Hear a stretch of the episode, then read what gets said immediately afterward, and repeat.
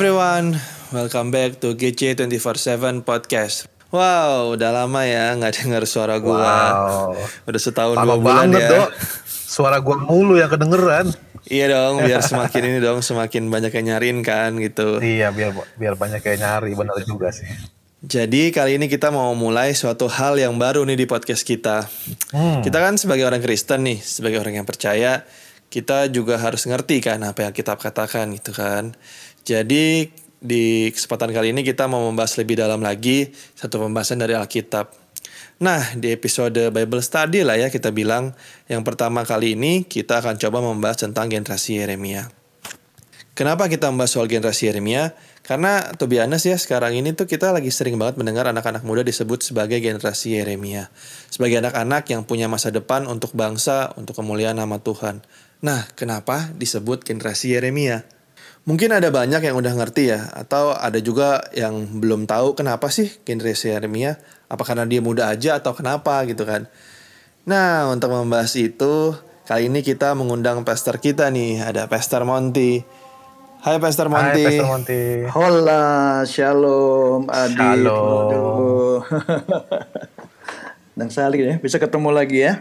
Iya, sehat ya, Pastor? Eh, sehat, sehat. Kalian sehat dong? Sehat, puji Puji Tuhan. Sehat ya. Oke. Oke, Gimana gimana? Pastor, kita ini nih eh, pengen belajar sih lebih banyak. Kenapa sih namanya generasi Yeremia? Ap- Apa mungkin ya, maksudnya kayak em, background Alkitabnya gitu. Terus mungkin lebih dalam lagi em, apa em, gimana nanti mungkin kita bisa mengerti apa yang kita bisa pelajarin dari dari Yeremia di semasa hidupnya, termasuk juga mungkin yang kita bisa terapin di hari-hari eh, sekarang ini kali ya, Pastor Monty ya. Boleh Oke. cerita nggak Pastor Monty? Boleh banget. Oke, jadi eh, pertama-tama thank you ya udah ngajakin nih ngobrol tentang eh, Yeremia di podcast ini ya. Iya. Eh, Yeremia itu adalah seorang nabi ya. Dia seorang nabi di Perjanjian Lama dan dia eh, berkarya sebelum bangsa Israel atau kerajaan Yehuda itu ditaklukkan dan penduduknya dibuang ke Babel ya. Babel. Nah, kalau eh, kita pelajari di Alkitab namanya cukup banyak juga disebut nih Yeremia ada sekitar 134 kali dalam lima eh, kitab ya.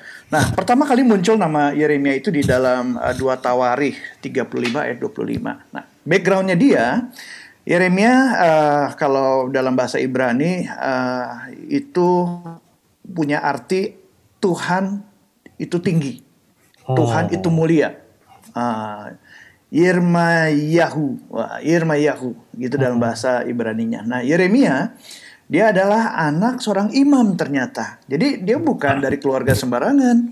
Dia dari eh, anak seorang imam namanya Imam Hilkiah itu dari Anatot. Ya, dia lahir sekitar tahun 645 sebelum Masehi.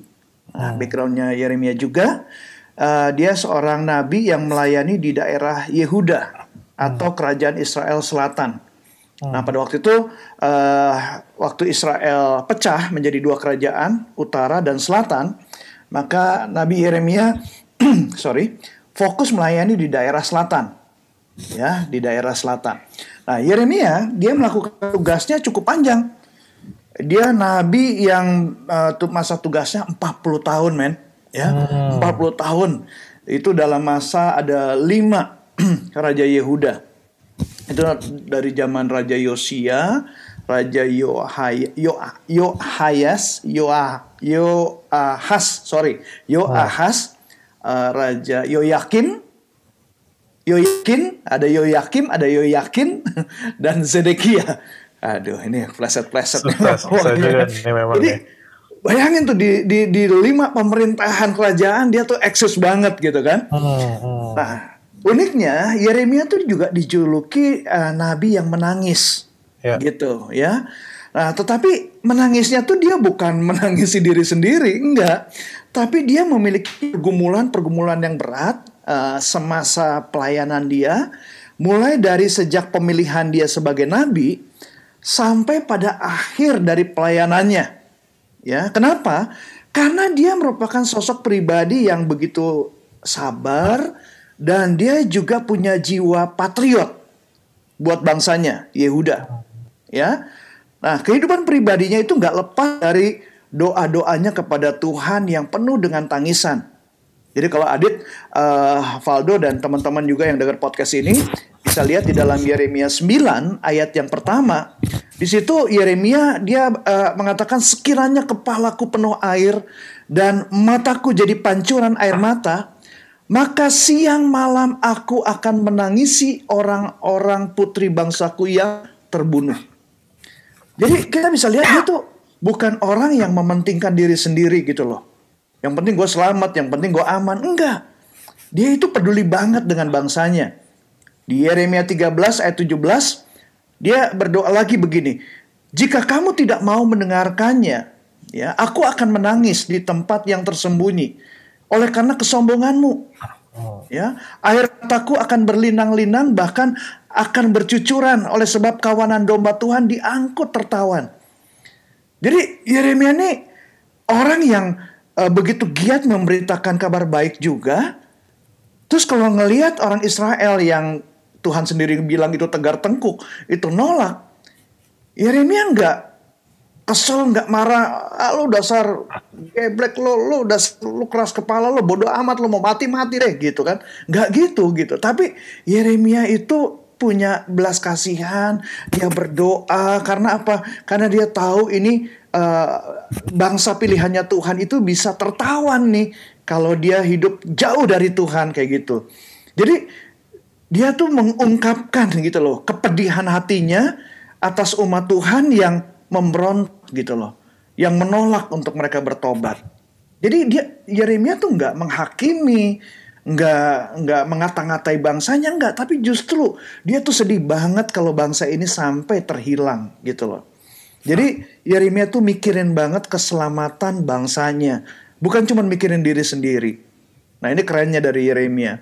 Nah kehadiran nabi-nabi palsu pada waktu zamannya uh, Yeremia itu justru membuat Yeremia semakin apa bersandar sama Tuhan bukan pada pengertiannya sendiri.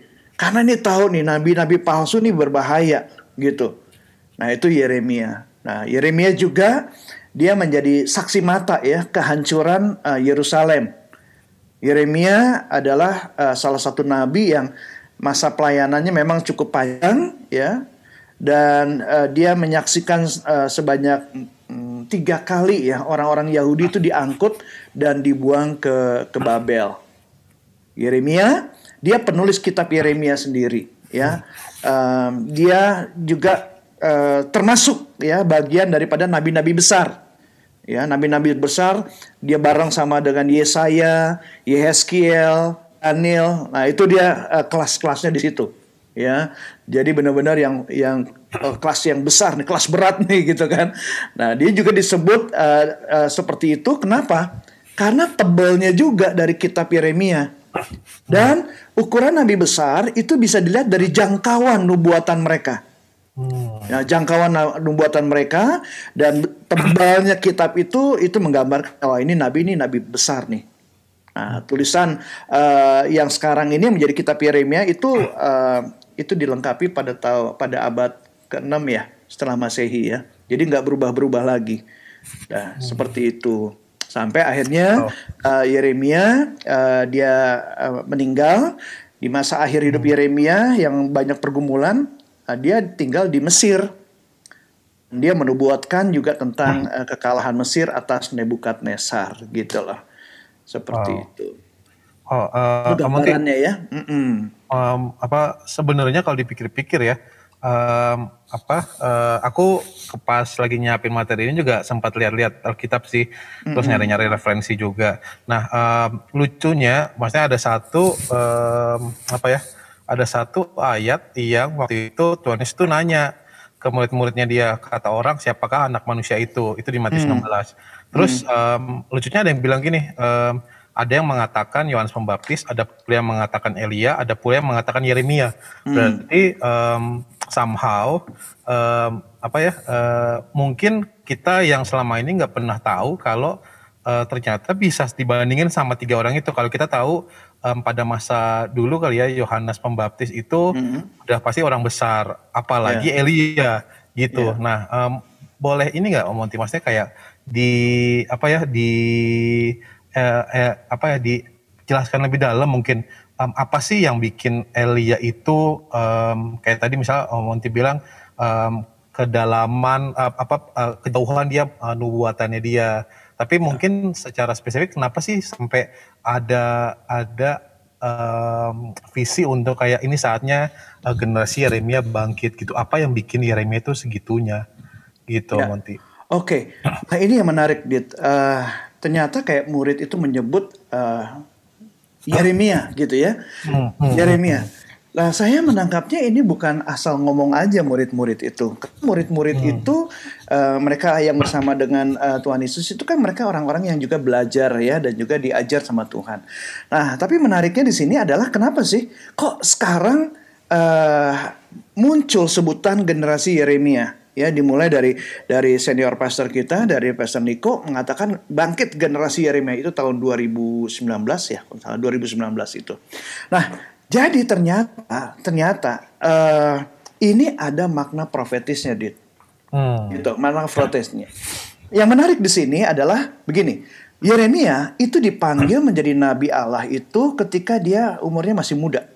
Hmm. ya masih muda uh, Yeremia tadi saya bilang itu adalah anak dari seorang imam ya dan dia dilahirkan uh, di desa para imam ya Anatot itu adalah desa para imam oh, wow. itu jaraknya kira-kira 6 km uh, timur laut dari Yerusalem hmm. nah jadi uh, di sini ini menarik bahwa ternyata untuk menjadi seorang nabi atau di, seorang yang dipakai Tuhan itu nggak tiba-tiba dit oh. itu nggak tiba-tiba memang itu uh, dipengaruhi banyak hal, termasuk komunitas. Hmm, wow. Nah ini kan komunitas dari uh, desa para imam kan. Yeah. Jadi penting banget nih uh, uh, komunitas di mana kita berada gitu yeah, ya. Yeah, yeah, nah, Yeremia itu uh, dia menjadi nabi pada waktu umurnya tuh masih muda banget, dit.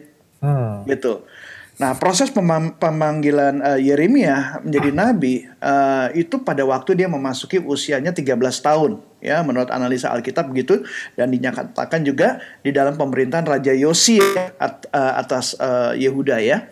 Nah, di dalam uh, Yeremia 1 ayat yang ke-6 ini mengkonfirmasikan bahwa dia itu bunda, dikatakan uh, maka aku menjawab kata Yeremia. Hmm. Ah, Tuhan Allah Sesungguhnya aku tidak pandai berbicara. Hmm. Sebab aku ini masih muda. Hmm. Nah, dari ayat tersebut, kata muda dalam bahasa Ibrani-nya itu adalah naar. Hmm. Naar itu memiliki arti ganda, yaitu periode anak-anak atau orang muda. Nah, kalau kita tarik kepada kehidupan sekarang ini, ya, menurut undang-undang uh, perlindungan anak, nomor 35 tahun 2014 ya. Siapakah anak itu?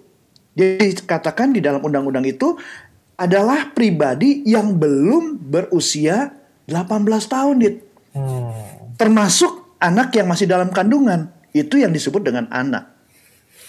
Nah, kita tahu bahwa anak adalah masa depan gereja. Hmm, hmm, anak adalah masa depan bangsa. Hmm. Nah, yang menarik di sini adalah bagaimana sekarang setiap keluarga dan gereja melatih anak-anak mereka. Hmm. Jadi penyambutan dari kata genera, uh, generasi Yeremia ini menunjuk kepada generasi ya anak-anak ini, anak-anak muda nih. Hmm. Gitu. Ya. Nah, tapi generasi ini kan harus dipersiapkan. Hmm. Siapa yang mempersiapkan? Itu keluarga dan juga gereja. Pelatihan hmm. apa yang orang tua berikan? Nah, kalau Adit sama sama Valdo ingat nggak pada kalian usia 13 tahun ya uh, apa yang orang tua kalian uh, uh, pelatihan apa maksudnya yang orang tua kalian berikan pada waktu kalian berusia 13 tahun? Masih ingat nggak? Adit diajarin apa, Valdo diajarin apa sama orang tuanya umur 13 tahun? Apa ya? itu kayak diajarin apa? yang lalu. Udah lama banget. Waldo diajarin apa tuh? Umur 13 tahun. Hmm, 13 tahun ya. Sama orang tua kalian diajarin apa? Kayaknya waktu umur 13 tahun aku udah mulai ditanamin value kayaknya ya, Pester. Tanamin value ya. Oke. Aku umur 13 tahun dilatih sama papaku adalah belajar karate. Hmm. Bela diri justru diajarin ya. ya. Jadi orang tua kita kan macam-macam kan melatih kita Ya, tuh betul. eh, seperti apa. Nah, ingat nggak waktu kalian umur 13 tahun kalian udah ke gereja belum? Udah. Udah. Udah. Udah. Eh, Oke, nah ingat nggak pelatihan apa yang yang diberikan sama gereja kalian pada waktu kalian umur 13 tahun? Aduh. Apa ya?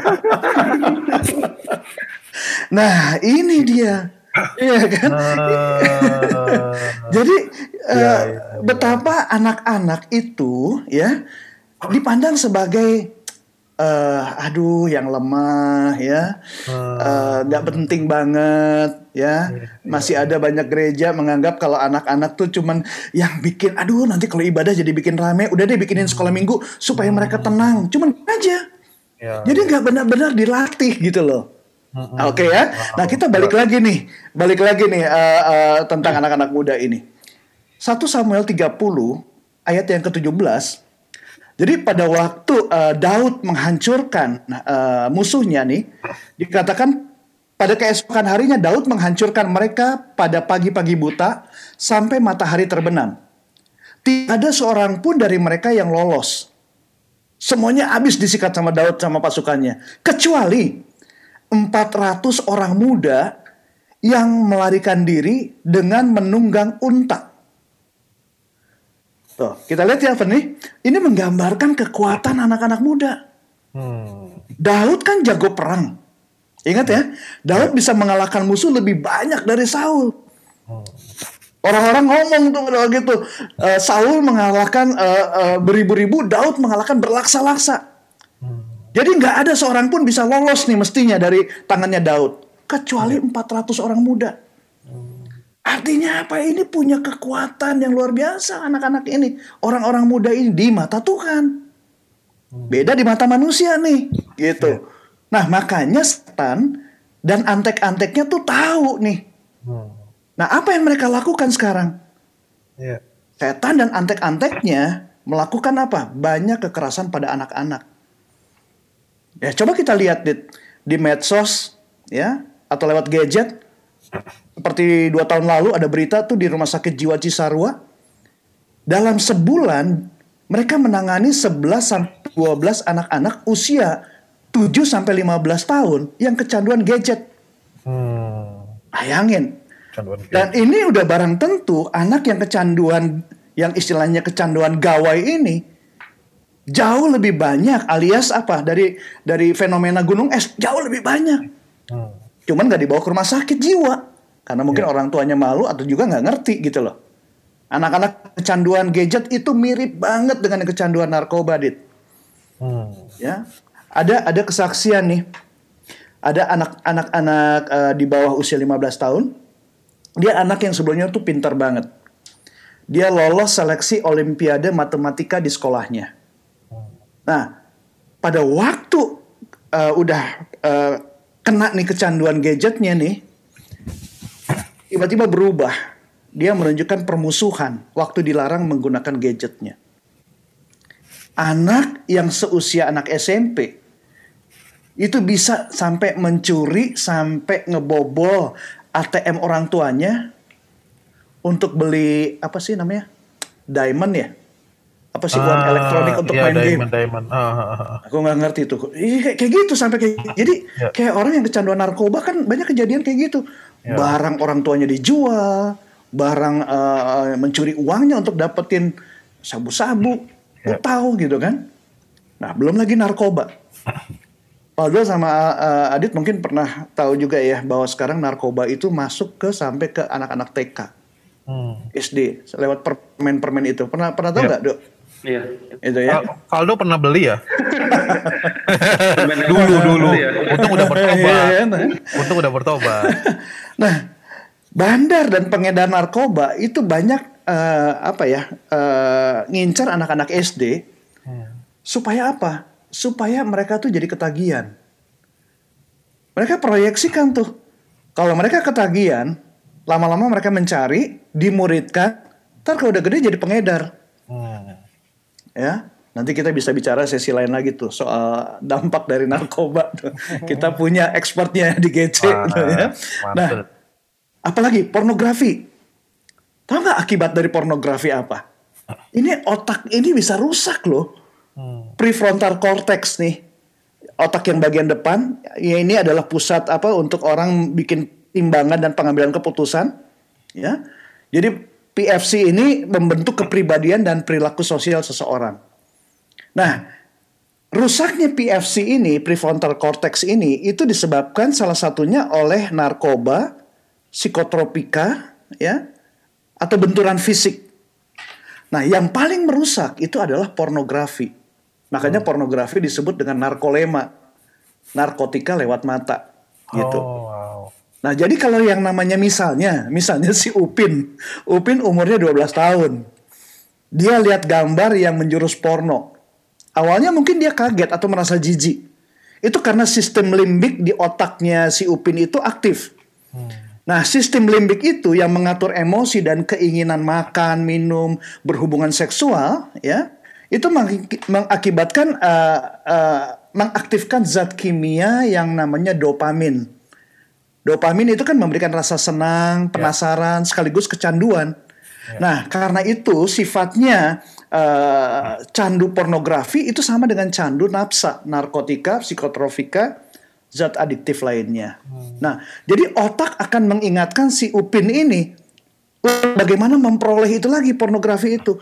Nah, kalau si Upin ini dia mendapatkan pendidikan eh, keimanan yang baik, hidup beretika, diajarin banget sama orang tuanya, patuh dalam norma sosial. Kalaupun dia melihat pornografi mungkin dikirim ke gadgetnya, itu langsung sama dia di delete, dilihat delete gitu loh. Tapi kalau nggak ada pendidikan keimanan, nggak punya hidup yang beretika, nggak diajar sama keluarga, gereja nggak ambil bagian di situ, nggak punya norma sosial, udah akhirnya lama-lama apa? Dia bisa terikat, pornografi bisa narik dia lagi. Dopamin itu akan ngajak dan mencari kepuasan dan akibatnya apa? Kerusakan terjadi. Orang yang kecanduan pornografi akibatnya apa? Kehilangan konsentrasi.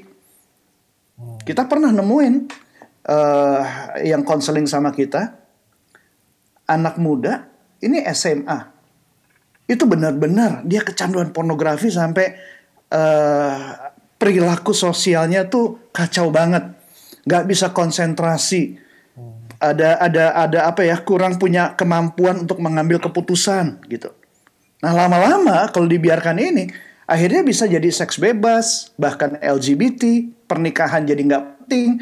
Jadi hidupnya tuh nggak bedanya sama binatang gitu lah. Nah ini yang yang yang yang apa namanya setan tuh tahu nih. Ya, Nah Yeremia dia melawan nabi-nabi palsu ya dan dia nggak kompromi dengan perbuatan dosa ini gitu. Nah ini yang yang yang kenapa kita bisa dapat ini makna profetisnya ya Yeremia yang menjaga hidup kudus, menjaga kebenaran, termasuk dia berani melawan nabi-nabi palsu ya dan kemudian dia juga eh, apa namanya menentang eh, nubuatan ya nubuatan dari eh, nabi-nabi palsu gitu loh. Jadi ini punya punya makna eh, profetisnya yang yang yang luar biasa sih, yang luar biasa kalau saya lihat dari eh, Yeremia. Yeremia dia pernah ngomong juga bahwa eh, pada waktu dia eh, benar-benar berpegang kepada kebenaran, yang dia nggak mau kompromi dengan dosa gitu. Nah, sampai akhirnya eh, eh, Yeremia punya resiko juga dia dibenci gitu kan. Dia dibenci sama eh, apa nabi-nabi palsu itu. Di Yeremia 18 ayat 18 eh, katakan berkatalah mereka, marilah kita mengadakan persepakatan terhadap Yeremia dikatakan, ya. Karena eh, sebab imam tidak akan kehabisan pengajaran katanya. Orang bijaksana tidak akan kehabisan nasihat dan nabi tidak akan kehabisan firman. Marilah kita memukul dia dengan bahasanya sendiri dan jangan memperhatikan setiap perbuatannya. Kalau di dalam terjemahan bahasa Indonesia masa kini dikatakan marilah kita berkomplot melawan Yeremia. Jadi nggak menutup kemungkinan Dit. Kalau gereja ya kesusupan nabi palsu, pengajaran sesat, tapi di gereja itu ada generasi Yeremia ini, wah ini bisa terjadi eh, apa namanya eh, pertentangan di situ. Ya, ini menggambarkan juga bagaimana ini akan terjadi juga nih kalau ada pendeta-pendeta hamba Tuhan yang mengajarkan pengajaran sesat. Wah, ini bisa terjadi berhadapan dengan generasi Yeremia itu bisa menjadi hal yang yang apa namanya yang uh, akan menggoncangkan untuk uh, kekristenan juga gereja juga gitu loh. Nah Yeremia dia berusaha keras untuk menentang nubuatan para nabi palsu itu dan dia akan berusaha untuk menyadarkan ya uh, orang-orang uh, Yehuda pada waktu itu. Nah seperti itu. Jadi pemberian pemberian uh, nama uh, Yeremia itu punya makna profetis gitu, hmm. punya makna profetis ya. Wow, gitu. So nah, cuman sekarang bagaimana uh, yang profetis itu menjadi realistis gitu kan? Hmm, hmm, hmm, hmm. Nah, gitu. Yang profetis menjadi realistis gitu. Nah, ini bagaimana kita bisa bisa mempelajari apa yang uh, uh, dari kehidupan Yeremia ini gitu. Hmm. Nah, kalau kita balik kepada kepada Nabi Yeremia yang dipanggil di di bawah usia 20 tahun, 13 tahun dia dipanggil jadi nabi, ya di mana dia pengajarannya betul-betul mengajarkan uh, pengajaran yang benar-benar benar gitu ya. Dia hmm. berani menentang nabi-nabi palsu.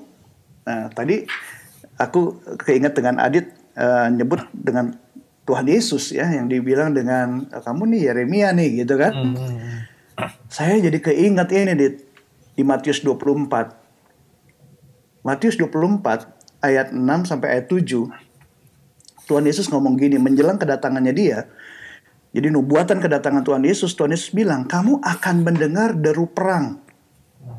Ya, mendengar deru perang atau kabar-kabar tentang perang. Dia ngomong nih, ribuan tahun yang lalu, kamu akan mendengar deru perang atau kabar-kabar tentang perang. Kalau ditarik dalam kehidupan sekarang ini, kita bisa mendengar kabar atau mendapat kabar-kabar dari mana kira-kira yang paling efektif bang? Sosial media? Sosial media. Iya kan? Iya. Lewat berita-berita hoax, gitu kan? Iya. Akhirnya bisa terjadi perselisihan bahkan peperangan karena berita hoax. Hmm. Nah, bukankah udah digenapi hari-hari ini? Hmm. Tapi Tuhan bilang, namun berawas-awaslah jangan kamu gelisah. Hmm. Sebab semuanya itu harus terjadi. Ya. Tetapi itu belum kesudahannya. Sebab bangsa akan bangkit melawan bangsa dan kerajaan melawan kerajaan. Hmm, wow. Akan ada kelaparan dan gempa bumi di berbagai tempat. Ada satu prediksi mengatakan begini, bahwa sekarang ini gelombang pandemik itu bukan gelombang atau krisis yang terbesar, enggak. Pandemic wave itu akan disusul lagi dengan krisis economic wave. Hmm krisis ekonomi. Nah, bukankah ini juga banyak negara mengalami krisis ekonomi sekarang ini? Ya. Tapi itu bukan yang terbesar. Wow. Jadi akan disusul lagi dengan yang namanya climate change wave, perubahan iklim, gelombang perubahan iklim. Sekarang kita tahu kan pemanasan global membuat banyak gunung-gunung es mencair. Ya. Dan tahu nggak dampaknya apa? Kalau semua gunung-gunung es di dunia ini mencair, Jakarta bisa tenggelam, hmm. Belanda bisa hilang, banyak negara-negara yang akan hilang, ya. ya. Tapi itu bukan yang terbesar, akan disusul lagi yang yang namanya biodiversity collapse, hmm. yaitu satu perubahan uh, apa namanya kepunahan dari banyak spesies-spesies. Karena kebakaran hutan, urbanisasi, konstruksi konstruksi bangunan, yang terjadi di seluruh dunia, maka akan terjadi uh, hilangnya banyak spesies-spesies uh, di dalam uh, uh, dalam habitat-habitat itu yang mengakibatkan akan terjadi penurunan jasa ekosistem ya dan menimbulkan apa ketahanan pangan manusia itu akan berkurang. Hmm. Nah, itu akan membuat jadi hal-hal yang seperti yang Tuhan Yesus katakan, akan ada kelaparan, gempa bumi di berbagai tempat. Nah, di ayat yang ke-11 Tuhan Yesus bilang gini, dari Matius 24 ayat 11, banyak nabi palsu akan muncul dan menyesatkan banyak orang. Ini artinya apa? Artinya waktunya sudah dekat. Hmm. Jadi ini nubuatan yang dilepaskan menunjukkan bahwa waktu kedatangan Tuhan sudah dekat. Hmm. Dan Tuhan akan membangkitkan anak-anak muda yang kuat. Hmm. Kuat secara fisik, ya kan? Makanya Daud bisa eh, kelepasan dengan 400 anak-anak muda itu nggak bisa dikalahkan sama Daud. Karena mereka kuat. Mereka menunggangi onta. Tahu dong, onta kan nggak kayak kuda, tinggi banget. Iya. Mereka nunggangin onta. Iya kan? Ini menggambarkan kekuatan fisiknya, cinta Tuhan. Ya kan? Seperti Yeremia cinta Tuhan, cintakan bangsanya. Untuk apa? Untuk menuntaskan amanat agung. Gitu loh. Nah, jadi apa yang kita bisa ambil dari dari kisah hidup Yeremia dengan uh, nubuatan itu dengan uh, uh, uh, apa pernyataan profetis itu? Nah, sekarang bagaimana sesuatu yang profetis itu menjadi realistis? Sesuatu yang profetis itu untuk menjadi realistis harus ada yang namanya regenerasi dan kaderisasi. Nah, kalau bicara regenerasi dan kaderisasi ini kayaknya perlu sesi tersendiri deh gitu kan. Iya, Berhubung durasi dong, durasi nih kan. Tapi singkat aja deh, singkat aja ya Alvaldo. Agar generasi eh, regenerasi dan kaderisasi bisa berjalan dengan baik, kita harus tajam Hmm. ya jangan tumpul. Tajam. Tajam itu adalah eh, akronim dari tajam taknya itu adalah eh, kita tahu musimnya. Wow, gitu. Tahu musimnya. Ini anak umur berapa? Perkembangan psikologinya seperti apa? Ya jadi artinya harus belajar. Untuk kaderisasi dan regenerasi ini maka yang senior senior itu harus mempelajari tahu musimnya nih anak-anak ini yang dibutuhkan apa ya kan? Memang nggak gampang, ada tantangan pasti. Hmm. Tapi jaknya itu apa? Jaknya itu artinya jangan nyerah, Hmm. ya, jangan putus asa. Tetap andalkan Tuhan karena mereka adalah ciptaan Tuhan. Mereka sudah dinubuatkan sama Tuhan. Ya, jangan sendirian. Ayo sama-sama di dalam uh, melakukan regenerasi dan kaderisasi bersama-sama dengan yang lain sehingga bisa saling menguatkan, melengkapi. Yes. Karena masing-masing punya spesialisasinya tersendiri kan, Iya. gitu. Ya, jadi tahu musim, jangan takut, jangan putus asa, andalkan Tuhan dan bekerja sama, kolaborasi dan M-nya kalau udah berhasil ya menjaga hati. Eh, eh, semua kemuliaan hanya bagi Tuhan ya. Wow, ya. Jangan sombong. Jadi harus tajam, jangan tumpul. Tumpul itu artinya tuh-nya itu Tuhan diabaikan.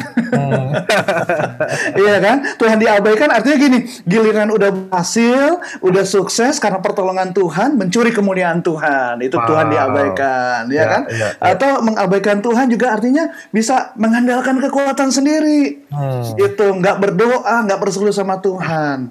Ya kan? Tumpul, tuh-nya itu dari Tuhan diabaikan. M-nya apa? Malas belajar. Malas belajar akhirnya nggak tahu nih musim-musim ini usia-usia seperti eh, Darren itu yang dibutuhkan apa, usia-usia yang di ke atas kakaknya Darren itu membutuhkan apa, gitu kan? Nggak belajar, malas belajar. Hmm, wow. Ya kan kerajinan tanpa pengetahuan kan nggak baik. Untuk segala sesuatu yang ingin kita kuasai, kita harus belajar.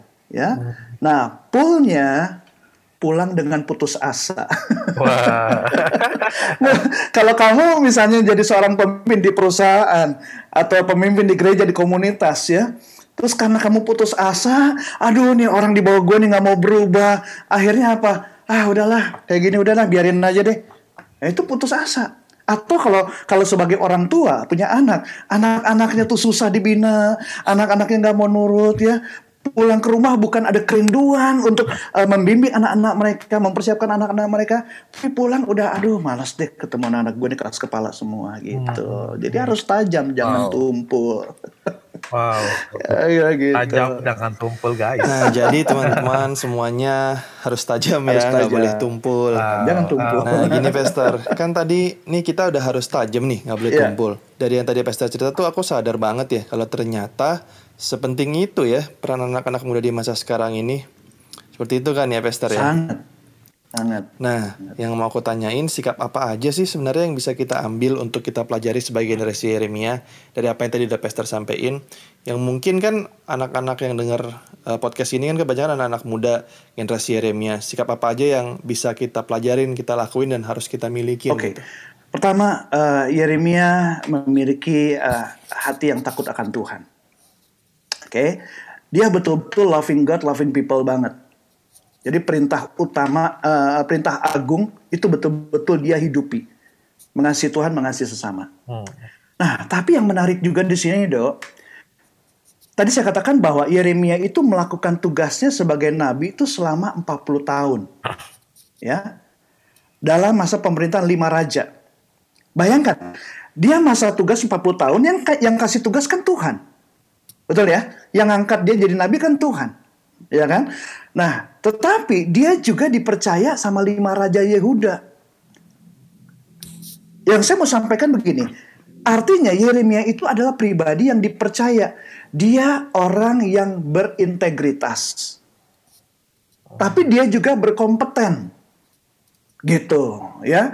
Nah, jadi anak-anak muda, kalau kamu mau dipercaya sama Tuhan dan dipercaya juga sama sesama manusia, bahkan ini lima raja, ini menggambarkan pemimpin bangsa loh. Ya, ini bukan orang sembarangan. Lima raja percaya sama mereka, berarti kalau mau dipercaya sama manusia, bahkan manusia yang mempunyai otoritas, mempunyai kuasa yang berpengaruh bangsanya, kamu harus berintegritas dan berkompeten. Nah, oleh karena itu untuk kita bisa memiliki kehidupan yang berintegritas, ya harus terkoneksi sama Tuhan. Untuk kita bisa berintegritas, ya kamu harus bisa memimpin diri sendiri, lead yourself. Ya masalahnya kan gini, mau mimpin orang tapi nggak bisa mimpin sen diri sendiri. Hmm, ya betul. pengalaman saya, pengalaman hidup saya nih udah 55 ya. tahun dalam hal kepemimpinan yang paling susah, dia yang paling susah, Dok itu mimpin diri sendiri. Betul, setuju Monty. itu paling susah. Jadi kita harus memiliki kehidupan berintegritas dan satu lagi harus punya komunitas. Gitu. Karena komunitas itu akan mengingatkan kita, ya. Eh, lu tuh kan ngomong kayak begitu. Kenapa lu lakukan gini? Lu ngomong yang harus konsekuen dong. Walk the talk dong. Kan gitu ya, do ya. Komunitas yang sehat kan mengingatkan kita, menguatkan kita. Nah, tapi wow Selain berintegritas itu, kita juga harus memiliki kompetensi yang terus meningkat. Kompetensinya, nah tergantung bidang kamu apa. Kalau kamu menjadi seorang pendeta, jadilah pendeta yang berkompetensinya yang semakin semakin baik. Kalau kamu menjadi seorang artis, menjadi seorang bisnismen, memiliki kompetensi yang baik. Jadi hmm. harus terus meningkat kompetensi itu karena kompetensi itu akan mempengaruhi kredibilitas kita. Dan akhirnya kita bisa dipercaya apa enggak dari situ kompetensi kita gitu. Nah supaya kompetensi meningkat uh, harus dapetin BLT. BLT bukan bantuan langsung tunai ya. BLT itu maksudnya kita harus belajar, lakukan yang kita pelajari, ya, dan teruslah belajar. Kita belajar nih menjadi seorang entrepreneur, ya kan? Udah diajarin sama Kak Adit, ya kan? Ya lakukan dong apa yang udah diajarkan. Wah ternyata nggak berhasil Kak Adit. Dagangan gue malah jadi rugi nih Kak Adit. Jangan nyerah. T-nya teruskan belajar lagi gitu. Ya, supaya akhirnya nanti jadi berhasil. Kira-kira gitu sih, uh, Dok. Jadi punya integritas dan berkompeten buat anak-anak muda. Wow, mantep banget Pester. Jadi gitu ya teman-teman untuk jawabannya. Thank you nih Pester, udah sharing banyak nih sebenarnya. Iya. Sebenarnya sih Pester pengen ngomong banyak ya soal Yeremia iya, ini. Iya, nanti kapan-kapan kalau mau Jadi ya nanti nggak ya. apa-apa ya kita cerita lagi ya Pester ya. Tapi kalau aku boleh recap ya, kita tuh tadi belajar tentang siapa itu Yeremia. Mm -hmm. Kita juga tadi udah mulai belajar kenapa ada pelabelan generasi Yeremia yang itu ternyata adalah tindakan profetik juga kan ya untuk yeah. kita di masa sekarang yang sudah di akhir zaman ini kan ya yang udah banyak banget juga sekarang nabi-nabi palsu. Makanya penting banget peran anak muda di saat-saat sekarang yeah. ini yang disebut generasi Yeremia ini. Betul. Jadi ada makna profetisnya. Tapi makna profetis ini harus didaratkan nih bagaimana yang profetis menjadi realistis gitu kan? Nah, ini tugas yang senior-senior nih, ya kan, melakukan regenerasi dan kaderisasi gitu kan. nah, jadi sekalipun kita bahas generasi Yeremia, yang seniornya pun tetap punya peranan dan andil gitu punya kan ya, ya? andil, ya? harus dua-duanya. Regenerasi dan kaderisasi harus dua-duanya. Yang senior itu mulai dari hatinya mau uh, mengkader, mau meregenerasi yang senior, tapi yang junior juga mau menerima, mau dibimbing gitu. Jadi klop deh Oke, segitu aja sih kalau dari gua. Kalau dari lu ada dit? Um, mungkin kalau dari gue cuman ngerasa um, apa um, itu tadi apa kata kuncinya gimana kita bikin hal yang profetik itu menjadi re realistik gitu. Um, kita perlu nangkep um, apa um, tuntunan yang Tuhan kasih lewat gembala sidang kita uh, untuk mengerti untuk nangkep banget nih karena sebenarnya um, tonton itu pasti ngingetin kita nggak sih uh, Pastor Monty ngingetin kita untuk mengandalkan Tuhan Ya. ngingetin kita tuh untuk berdoa buat bangsa kita Betul. ngingetin kita tuh untuk meresponi kalau um, saat di usia muda kita Tuhan tuh bisa pakai kita Ya. itu ya Pastor Monty ya. Ya, Aku ngerasa sih ya. itu tuh em, kita perlu em, bikin itu tuh jadi kayak em, apa ya bahasanya ya em, mengunyah lebih lama mungkin ya bahasanya ya. Karena hal yang yang profetis itu kan em, memang bukan hal yang mudah untuk kita proses Iya, gitu. Makanya iya. mungkin kalau misalkan kayak ada pertanyaan nanti em, kenapa ya misalnya em, generasi Yeremia itu kayak gini. Nanti mungkin bisa langsung tanya ke Pastor Monty, IG-nya Iya, apa? Pastor Monty. Jadi kalau tanya Eh, karena karena itu tuh bukan maksudnya Iya, kayak tadi iya. pa- pa- eh, saat kita apa eh, saat aku sendiri men- mendengarkan penjelasan Pastor Monty ternyata urutan itu panjang namanya juga penting kenapa Uh-huh. dia apa tinggal di eh, apa kampung imam Oh, gitu imam, itu benar-benar kayak Hah, oh iya nggak heran eh, apa mungkin integritasnya udah dibangun dari Iya. dari usia kecil gitu itu Iya, sih iya. paling ini sih dan dan dan uh, for you- uh, for your information gitu kan. Ini kan tahun 2019 ya. Uh, uh, nubuatan ini disampaikan saya ingat waktu itu tahun uh, kelahiran yang baru tuh. Waktu itu temanya gitu kan kalau yang yang baru. Uh, guys tahu nggak aku baru benar-benar kebuka ini bukan dua jam tapi dua tahun. Jadi waktu dapat itu Nah, ini kita kita harus belajar ya. Kita harus belajar waktu menangkap satu pesan profetis dari uh, pemimpin rohani kita.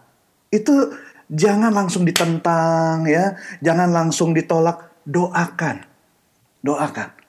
Dan itu pelajaran yang saya diajar juga sama Pastor Niko seperti itu. Jadi doakan, jangan bereaksi negatif. Memang kelihatannya kayak nggak masuk akal atau ini apa sih gitu kan. Tapi setelah ini dua tahun men.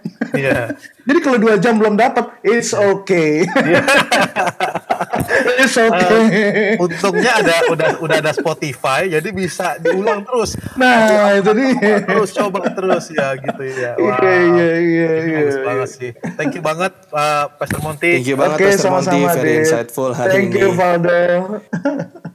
Mungkin masih banyak lagi yang kita bisa uh, kulik nantinya. Buat Iya. teman-teman yang mungkin nanti mau nanya-nanya boleh um, langsung apa ya? Apa gitu? Komen, um, DM, apa pun itu ya. Um, mungkin kayak ngerasa boleh lebih lagi nggak? Boleh lebih lagi nggak soal soal Bible study? Gitu pengen lagi, pengen lagi gitu. Boleh banget ya dok.